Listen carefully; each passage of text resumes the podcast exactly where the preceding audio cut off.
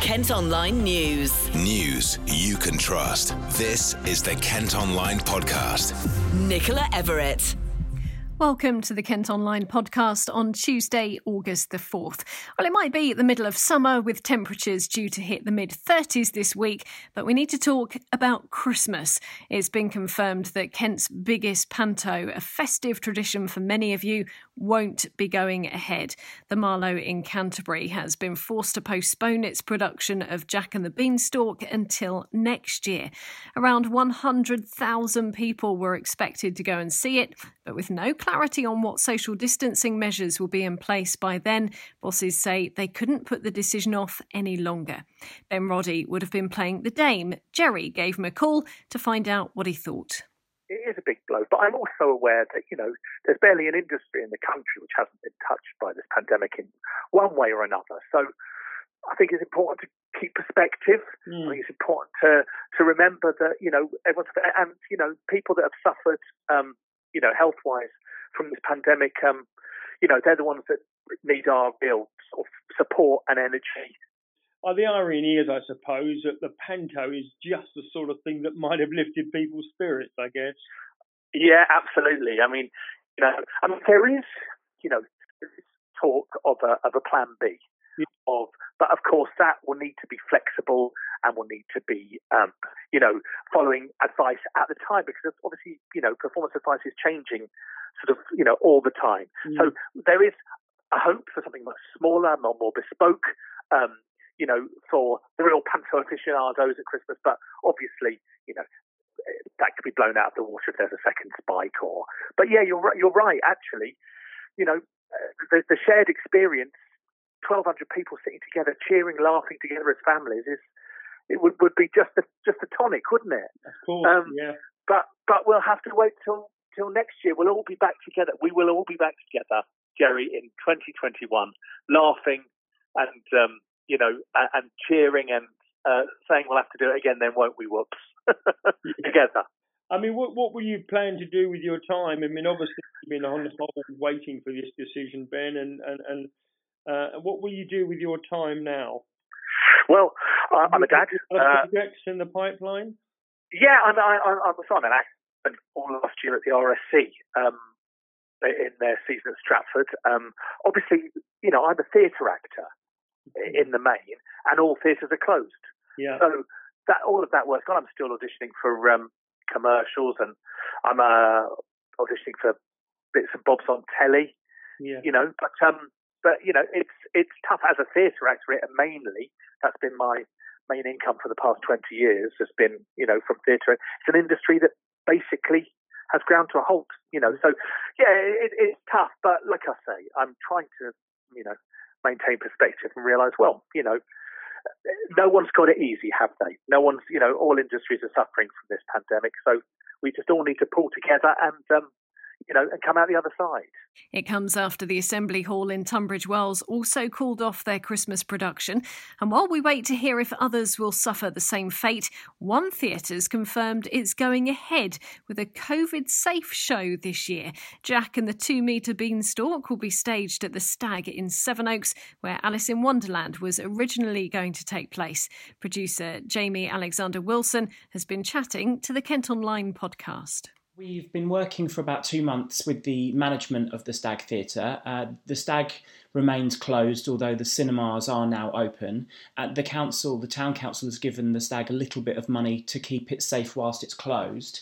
Um, but the management made it really clear to us if we don't try and do a pantomime this Christmas, the stag may never reopen. So it's financially the most important thing in the year for any pantomime really around the country. Um, and so we've been working on plans to stage a, a COVID safe panto in a pandemic.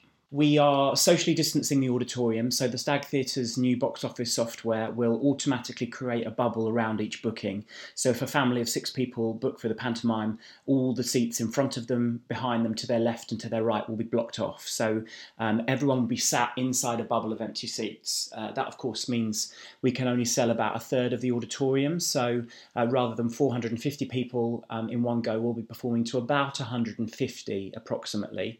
That means that uh, we need to look again at at the budget. So we will be generating less than a third of our normal um, income from the box office. So we've had to make some cuts. Um, we'll have five actors rather than the, the normal up to 12 actors in the show. Um, we are limiting the run, so we're just doing the show for two and a half weeks. Um, the length of the show will be shorter, so just 90 minutes, and we'll be doing the show up to four times a day it's a lot of work for the cast and it's also a lot of personal commitment um, because all cast members are going to have to create a new bubble over the festive season um, and not see their friends, not see their families, not go to pubs or clubs. Um, they all have to self isolate for two weeks before the first day of rehearsal um, because if anybody is contacted by the, the track and trace program, that means potentially we all have to uh, go into isolation, which means the show has to be cancelled. Kent Online News. Other top stories today, and three teenagers have been arrested after a man was attacked while walking with his family in Ashford. He's been taken to hospital with a head injury after getting into an argument with the suspects in Victoria Park. Kent Online can reveal staff at hospital trusts across Kent are facing a postcode lottery when it comes to being tested for coronavirus. East Kent hospitals recently screened 9,000 of their workers following a rise in cases. 15 came back positive. Other NHS trusts in the county have different policies, with only patient facing staff being tested every week at Maidstone and Tunbridge Wells. Just 410 employees at Medway Maritime have been checked since March, while at Darent Valley, all 3,000 staff have been tested in the last couple of weeks. Now, the government's giving £12 million towards building a new high speed train station in Kent. Thanet Parkway near Cliffs End will create 800 jobs and improve journey journey times to London. It's hoped it'll make the area more attractive to people who commute into the capital. Thanet MP Sir Roger Gale has been reacting to the news. This Parkway station, although it's located in South Thanet, will serve Sandwich, possibly Deal, certainly the Thanet towns, Margate, Broadstairs, Ramsgate, and uh, the villages, and possibly even Herne Bay as well. I can see people driving from Herne Bay back to Thanet to catch a fast train to London because the Kent coastline is very slow. That will open up the whole area. And most significantly, of course, and one of the reasons why this investment I think is being made is the the power that it will give to the redevelopment of Manston Airport for passengers in the future to be able to get from London to Manston in very short order will make again a significant difference. And uh, we also hope, of course, that we'll get freight on the fast line as well.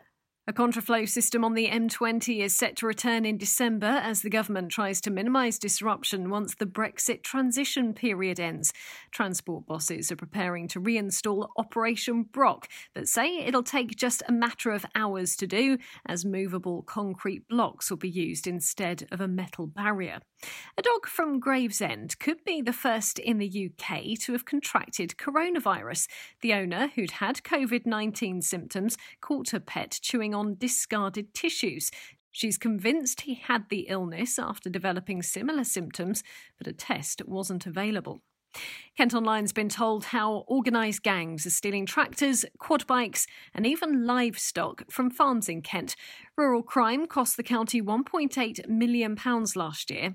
Now, although that's a 30% drop on 2018, nationally the problem is at its worst in eight years. Rebecca Davidson is from NFU Mutual, who compiled the data they found that a lot of organised criminal gangs have been targeting farms. So they've been looking for high value machinery and tractors um, and quad bikes as well. And also um, the modern um, navigation systems are such an important part of arable farming. Um, when something like this gets stolen, um, it has a big impact on your business. Farmers are often working to very tight weather windows, so it can have a huge impact and business interruption. But at the same time, what we can't forget is so many of Kent's farms are not just places of work, they're family homes as well.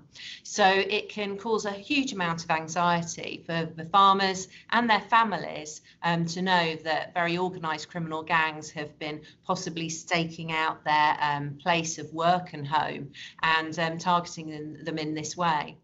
Residents in Whitstable say they're worried soaring temperatures this week could lead to a repeat of what's been described as a massive brawl on the hottest day of the year. Police were called to disperse a crowd of more than 100 people on the seafront. Some families say they're scared of more antisocial behaviour.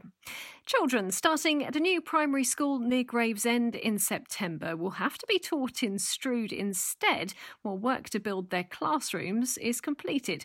Ebbsfleet Green in the Garden City has been delayed delayed because of the pandemic, so pupils will have to use space at Bligh Primary. A Kent couple say they're pleased a judge has agreed with them that it is discrimination not to recognise humanist weddings in the same way as religious ones.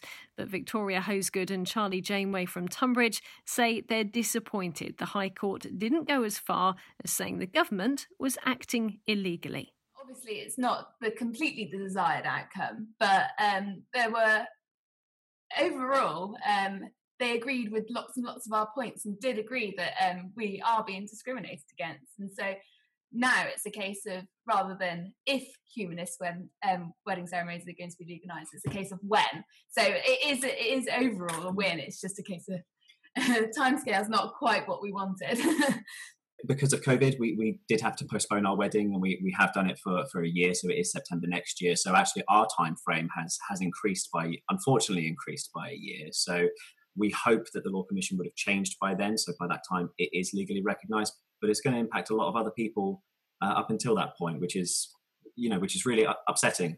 I think in terms of our wedding as well, like we want the the humanist ceremony to be the, the big part and the the bit where we kind of profess our love to each other in front of everyone, um, and then to have to go and do that um, again just to make it legal, it's um, it's not ideal, but yeah, it's just it's unfair. Yeah, it, it's unfair.